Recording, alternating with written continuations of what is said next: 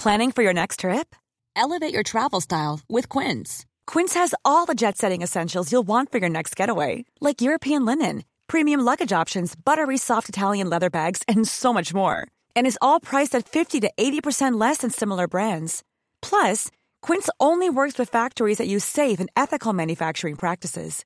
Pack your bags with high-quality essentials you'll be wearing for vacations to come with Quince. Go to quince.com/pack for free shipping and 365-day returns. Millions of people have lost weight with personalized plans from Noom, like Evan, who can't stand salads and still lost 50 pounds. Salads generally for most people are the easy button, right? For me, that wasn't an option. I never really was a salad guy. That's just not who I am. But Noom worked for me. Get your personalized plan today at Noom.com. Real Noom user compensated to provide their story. In four weeks, the typical Noom user can expect to lose one to two pounds per week. Individual results may vary. Hey there, it's Michele Norris. I'm host of a podcast called Your Mama's Kitchen. When I travel, I'm usually looking for a way to find a taste of home when I'm not at home. And one of the things I love to do when I am at home is entertain. And Airbnb allows me to do that. When I was in California recently, I rented a house that had a great kitchen. And when we were sitting around the table, we we're all thinking, we're in someone else's house. Someone could be in all of our homes as well. If you have a home, but you're not always at home, you have an Airbnb. Your home might be worth more than you think. Find out how much at airbnb.com/slash host. We made USAA insurance for veterans like James. When he found out how much USAA was helping members save, he said, It's time to switch. We'll help you find the right coverage at the right price. USAA. What you're made of, we're made for. Restrictions apply.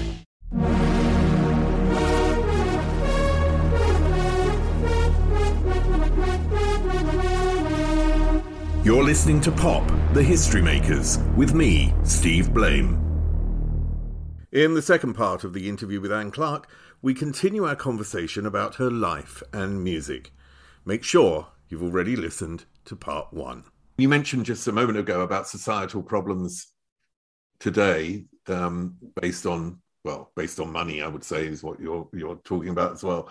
But in the 70s and 80s, for me, there was rampant homophobia, sexism, racism, misogyny. I mean, you name it, it was shit. you know, Yeah. absolutely Yeah, awful. absolutely. And if you weren't part of that group that were in this, you were Oh, yeah. really uh, uh, an outsider and you really felt different. But, and th- then I think you've got to the core of it that uh, punk and new wave came along and it provided a hook to be involved in if you weren't part of this other bigger Yes. group around Yeah. you.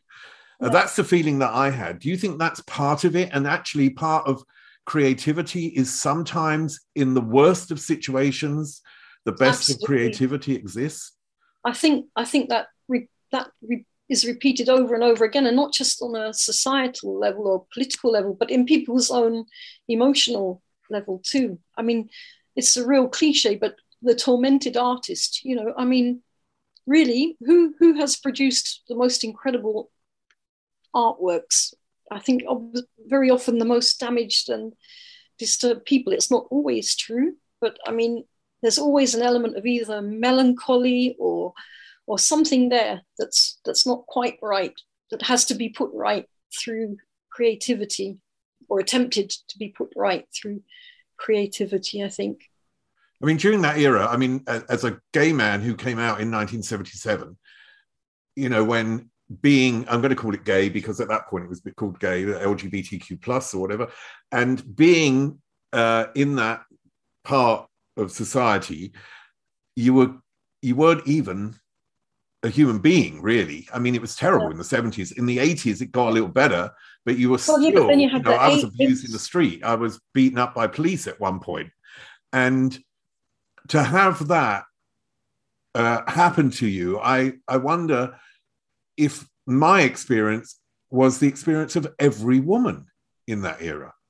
cool how, how do you mean exactly because i mean Well, you're talking about very direct violence, Sarah. And no, yeah, okay, that's slightly different. But I think in in terms of well, misogyny was so big. I mean, it was so rampant. I mean, if you look yeah. at if you look at the the police forces in the 70s, you know, yeah. it's yeah. really well documented now about how misogynistic they were. Society is misogynistic. You know, I never talk about never mind then, it is today also misogynistic.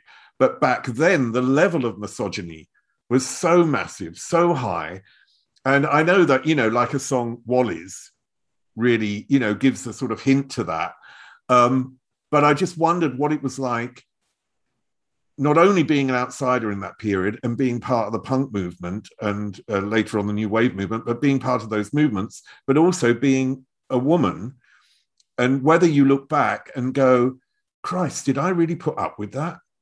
Well, yes. Yeah. But, but again, at the time, again, you just think this is normal like going into the recording studio you know with the engineers and them looking with, at you with such contempt that you that you would even want to consider sitting by the mixing desk you know they, go go and put the kettle on you know go, and it's just like oh yeah right you know you know it's just like oh yeah that's and it's not until obviously time and things evolve that you think my god but at the time it's just oh yeah you know i'm the only only girl here i have to go make the tea or I have to you know, and it, it's just like, wow, you know.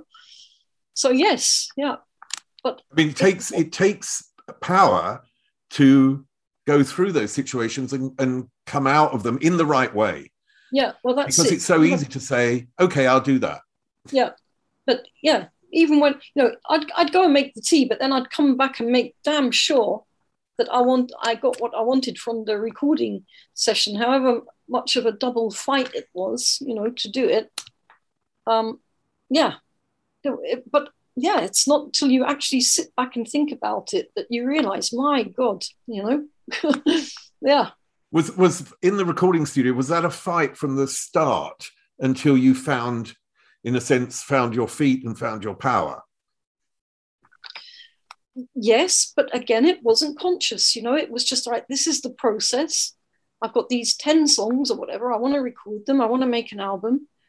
I've got to fight with my fellow musician. I've got to fight with the engineer. I've got to fight with the record company. But that's just part of the process. You know, I've got to fight when I go home and see my parents. I've got to fight when I see my brother. So there wasn't anything exceptional or unusual. And it's only from getting other perce- uh, perspectives and, and distance that you really, really see it. I mean, I listened to the sitting room this morning and I love the images it painted. And, and for me, it didn't feel of a different era. It just felt like oh. a, a, a, wonderful uh, piece of art. And I just wondered when when I when I listened to it because I, I, sort of you know as I said before you do have the feeling that you're going into a different world when you're when you're listening to um, what you make, you know, your poetry and music together. And for me, I just wondered at the end of it, when I was listening to it, I wondered, I wondered if that alleviated by actually creating that, you had the feeling that it alleviated some of the problems um, that you had gone through in your life. Because as a as a writer, when I write, it, there is something very powerful about instead of holding on to the pain, but bringing that pain it's not always pain, but bringing that pain into your work is is is an incredible thing because in some way it gives you an understanding, a distance, it alleviates it slightly, and you move on from it. And I wondered because you were so young at that stage, whether that's something that you really experienced or whether it's something that you later look later look back on and said that that worked.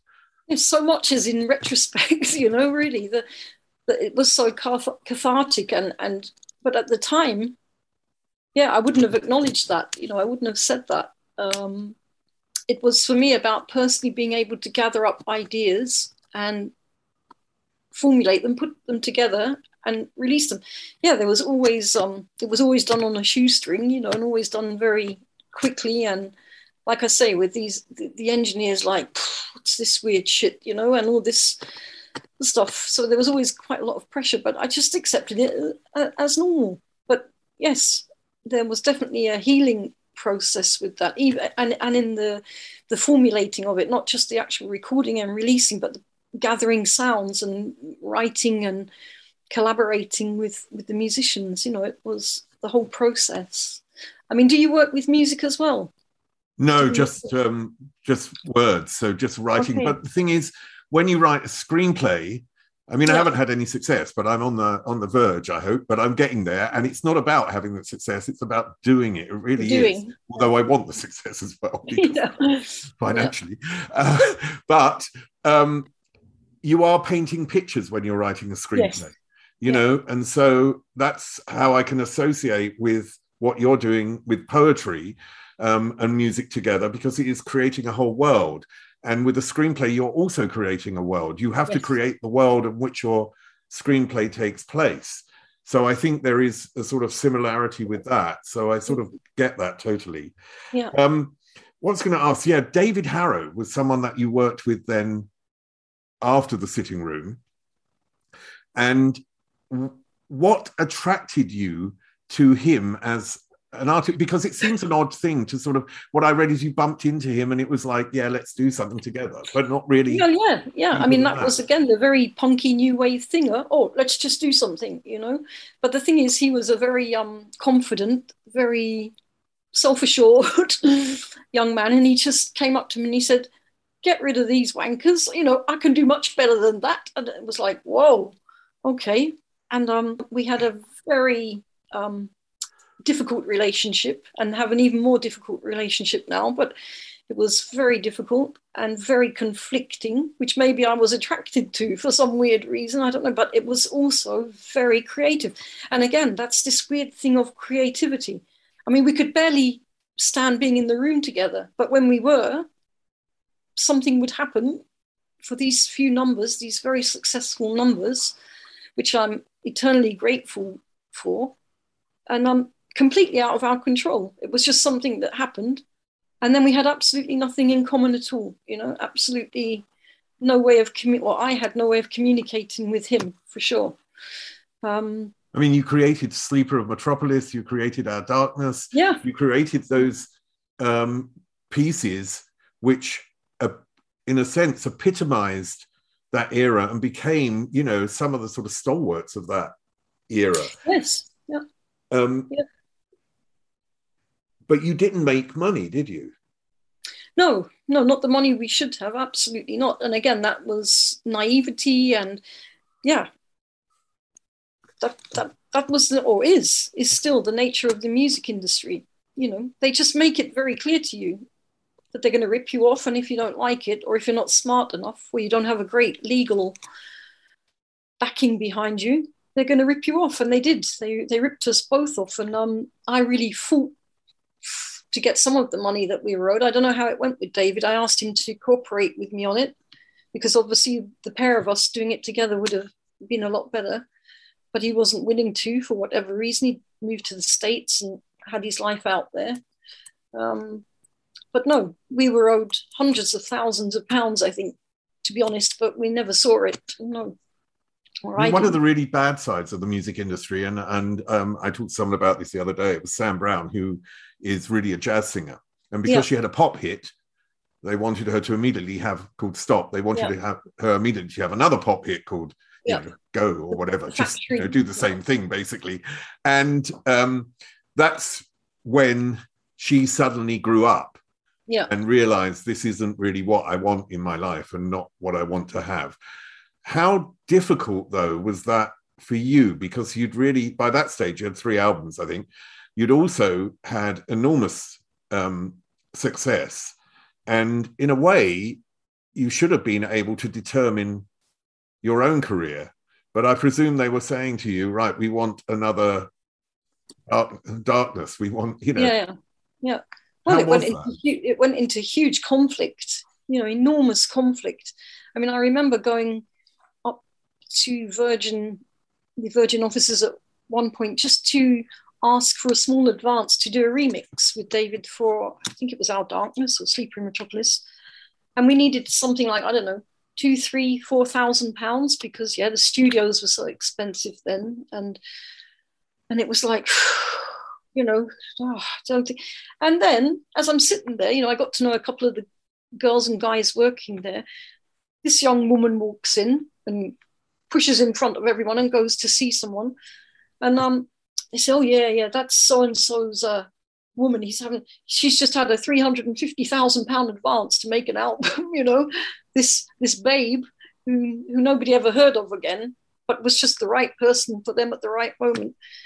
Was given this money, which never saw, as far as I know, the the light of day. And yeah, we had to fight and kick and scream to get two thousand two three thousand pounds to to do a remix of a, of a track that had already been a hit around around the world, you know. So um, yeah, and, and just this sense of injustice. I couldn't accept this sense of injustice that, yeah, they take their cut, but we want our cut. It's just fair, you know, and, and so many musicians that I know and have known are, just don't want to get into the conflict of it, you know, that just don't want to enter into the whole legal thing. One, because it can break you financially, which it did nearly with me, do that. And um, yeah, secondly, it's just not in their nature, I think, to enter into these hugely conflictual situations. But maybe again, from my great Irish genes of my my mum or, or whatever, I just thought there's no way I'm I'm going to accept this. You know, and I, I, took it really to the High Court and everything about about it. Um, but yeah, in the end, they still as we see now, they've still got so much power and control. You know, they they absorb every cultural movement that comes along and um, make it theirs. You know? So, I mean, I think we've seen it over the years many times, but it's not only breaking people um, financially; it's breaking them uh, creatively. Yeah, yeah. Because that stress going yeah. through that process, I mean, you know, that takes you away from what you're here and meant to do yeah. and your creativity. So that I think is one of the well, that's it. The two the two are in complete conflict, but it seems they have to work together. You know, the the the creative side is completely the complete opposite of the money making machine that is the, the music industry. And unfortunately, they always seem to come have to come back together in some way.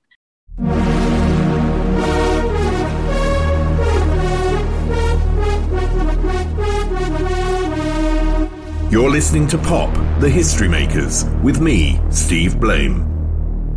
How did you come back to yourself? Because I know then, um, I think his name was Charlie Morgan, was a, a, a he was a, um, a boyfriend of a friend of yours, I think. Yeah. And that's how yeah. you met him. And yeah. Uh, he was also a musician, but you had never wanted or never thought, sorry, that's the wrong word. You'd never thought about working together. And then you went off to Norway um, how did you bring um, your creativity back to yourself after that experience? Yeah, it was very, very, very hard. Um, I mean, I was completely broken by it emotionally and financially and in every way possible. I was completely destroyed by it. And I had the good fortune to be able to go and live in Norway for a period of time, which is somewhere so different from anywhere I'd ever been or, or known.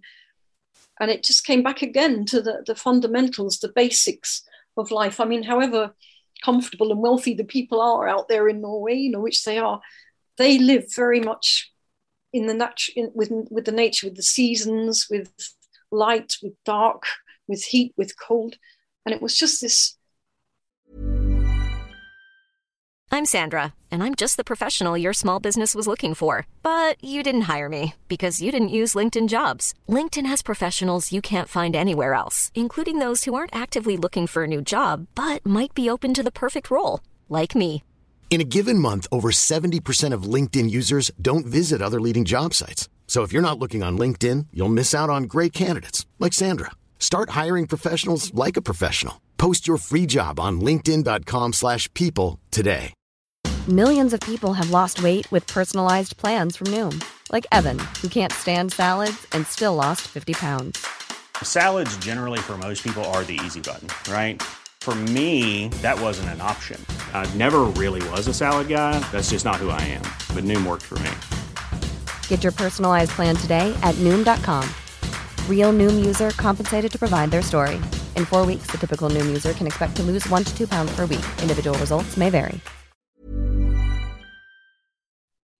What really matters, and, and what really mattered was sitting around a table or in the kitchen with friends, making food together, cooking together, eating together, yeah, lighting candles at three o'clock in the afternoon because it's so dark, and just talking and and meeting musicians whose musicianship was beyond anything I'd ever witnessed before, who would just sit around in, in the lounge and play, and it was just like, whew, that's what it's about, you know, that's what it's about. That creativity, that connection. And um, so we started working together and slowly yeah slowly i found my way back to to putting material together but of course it's gone through a few cycles of this circles of this experience which i never seem to learn from because I, am too I, I, I believe people when they say we're going to help with your career and we're going to do this and we're going to do that i think oh yeah they must mean that but of course they don't they mean they're going to make money for themselves mm. So how? I, I, mean, you just it. mentioned that you've that's happened a number of times because you have taken periods off, yeah. um, long periods off, where you've obviously had to sort of find yourself and find your or let's say sort of tank up again, you know, with creativity, yeah. be able to um, to to make something for yourself. So, how do you get to a point um, where it where it goes? I mean, that is that for me is a is is a. I mean, obviously, as a writer, you have writer's block, you know, and you have periods yeah. where nothing comes and you can't force it you know you try and force it and it doesn't yeah. work but yeah. there are and there are other periods where it's just like oh my god i'm on a roll and it's just this is fantastic and i'm loving it every minute of it um but years is is for me at the moment seems to be an awful long time to to step out and and be able to sort of re-engage if it's with nature like in norway or re-engage with other creativity to maybe help your own creativity so how how does it empty out of you huh. Huh, i don't know Stephen. i can't can't answer that i mean i live i i and i think it comes back to your questions at the beginning of the interview about how how I feel and how I've changed and think. I mean, I live with this incredible, unbearable intensity a lot of the time, just this over sensitivity to everything.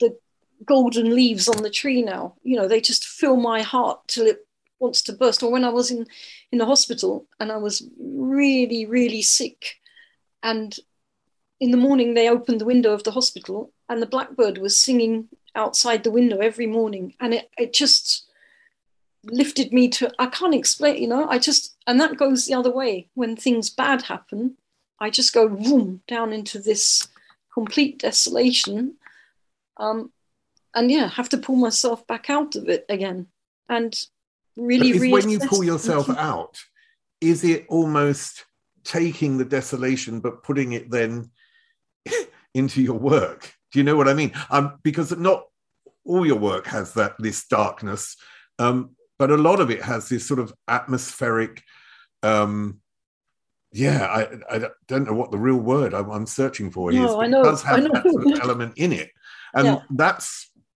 why I really love it though. so I sort of appreciate maybe that when you have those dark times, it's almost the time, maybe that is the time where something's just about to come.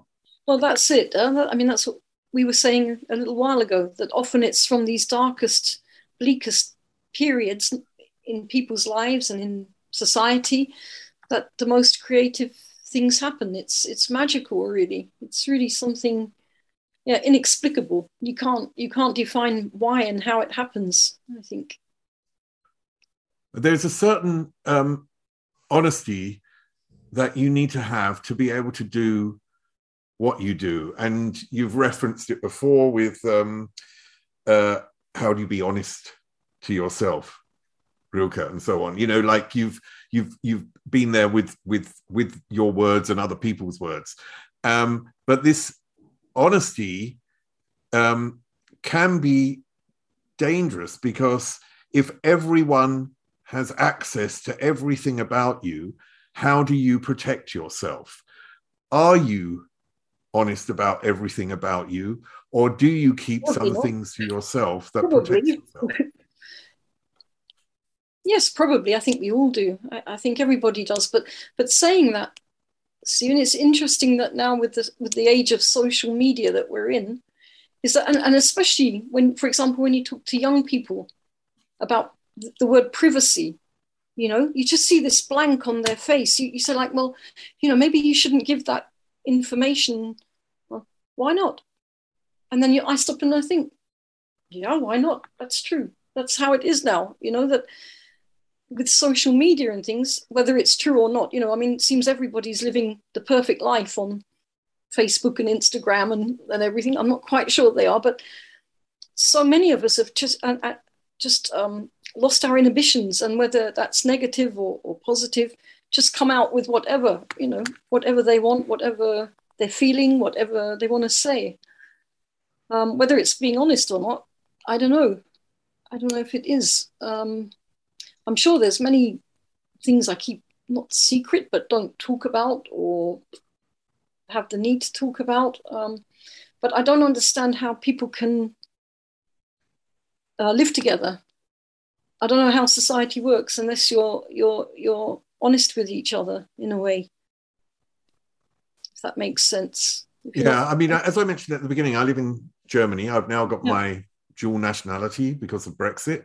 Yes. uh, yeah. And I've been here 27 years. I've always considered myself a European in any case. Yes. And one thing I love living in Germany, and I think it refers to most countries in Europe, if, if, if except Britain, um, and that is that there is no distinction between art. Art is art. So um, popular music is still seen as an art form. Yes. Um, and in Britain, it's seen as something a little bit lower.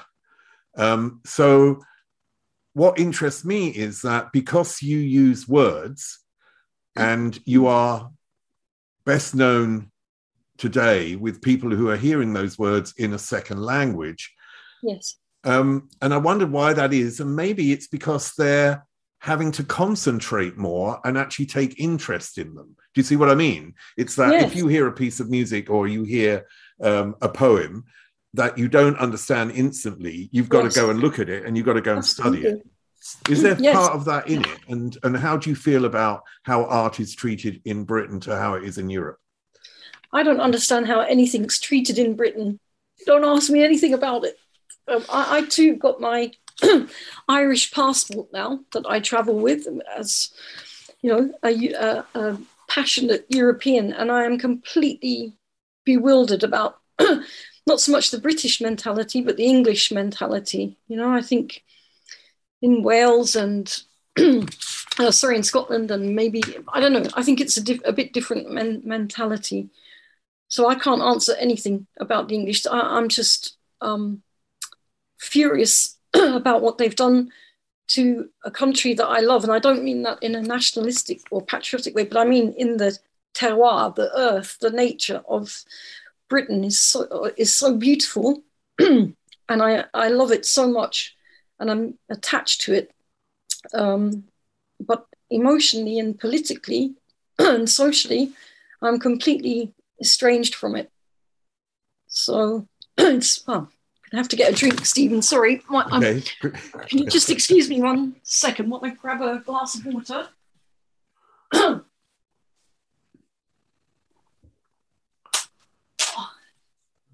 a bottle of water, as it is here. Yeah. I've only got one final question in any case, because um, okay. I mean, I know that Brexit isn't going to save anyone and won't save anyone, and it's probably ruined a lot of people. Um, yes.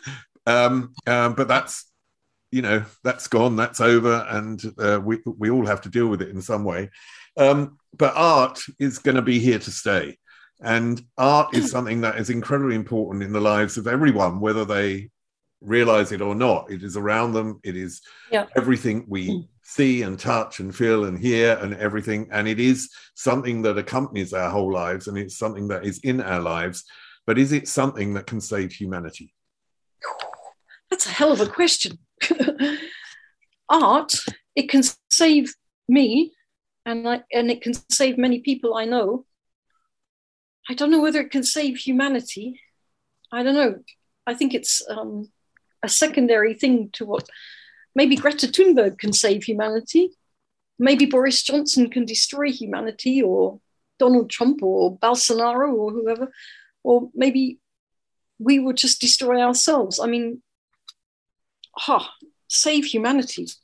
I think we're on a slow, long, slow course to annihilation, to be honest, to be got rid of because we are very bad. We are a very bad species, I think.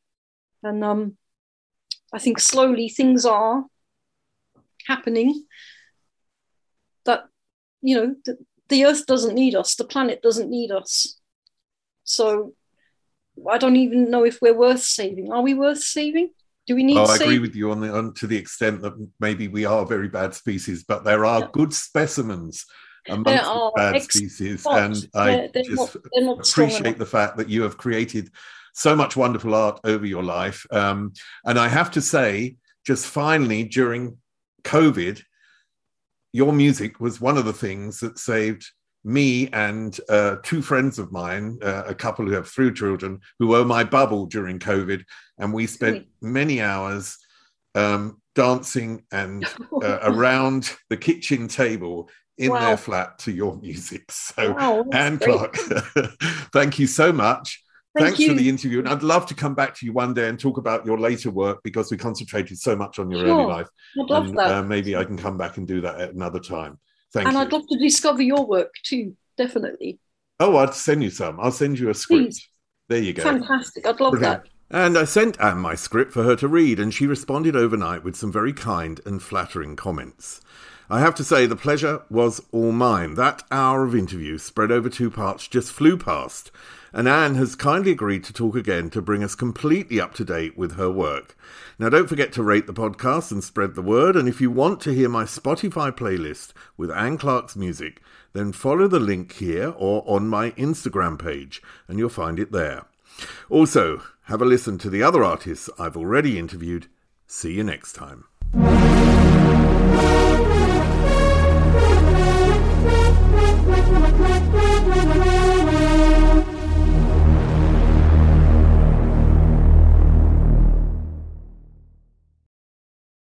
At Sleep Outfitters Outlet, great sleep is a big deal. Save 40 to 60% every day on every Sealy, Stearns & Foster, and Tempur-Pedic. Queens as low as 249. Customer exchanges, closeouts, and floor samples. Inventory changes daily, so come in for your dream deal today. With no credit needed financing, expert advice, and up to 60% off retail, it's never been easier to get the sleep and savings you deserve. Go to sleepoutfittersoutlet.com for financing details and to find a store near you. Hey, it's Paige DeSorbo from Giggly Squad. High quality fashion without the price tag? Say hello to Quince. I'm snagging high end essentials like cozy cashmere sweaters, sleek leather jackets, fine jewelry, and so much more. With Quince being 50 to 80% less than similar brands. And they partner with factories that prioritize safe, ethical, and responsible manufacturing. I love that. Luxury quality within reach. Go to quince.com slash style to get free shipping and 365 day returns on your next order. Quince.com slash style.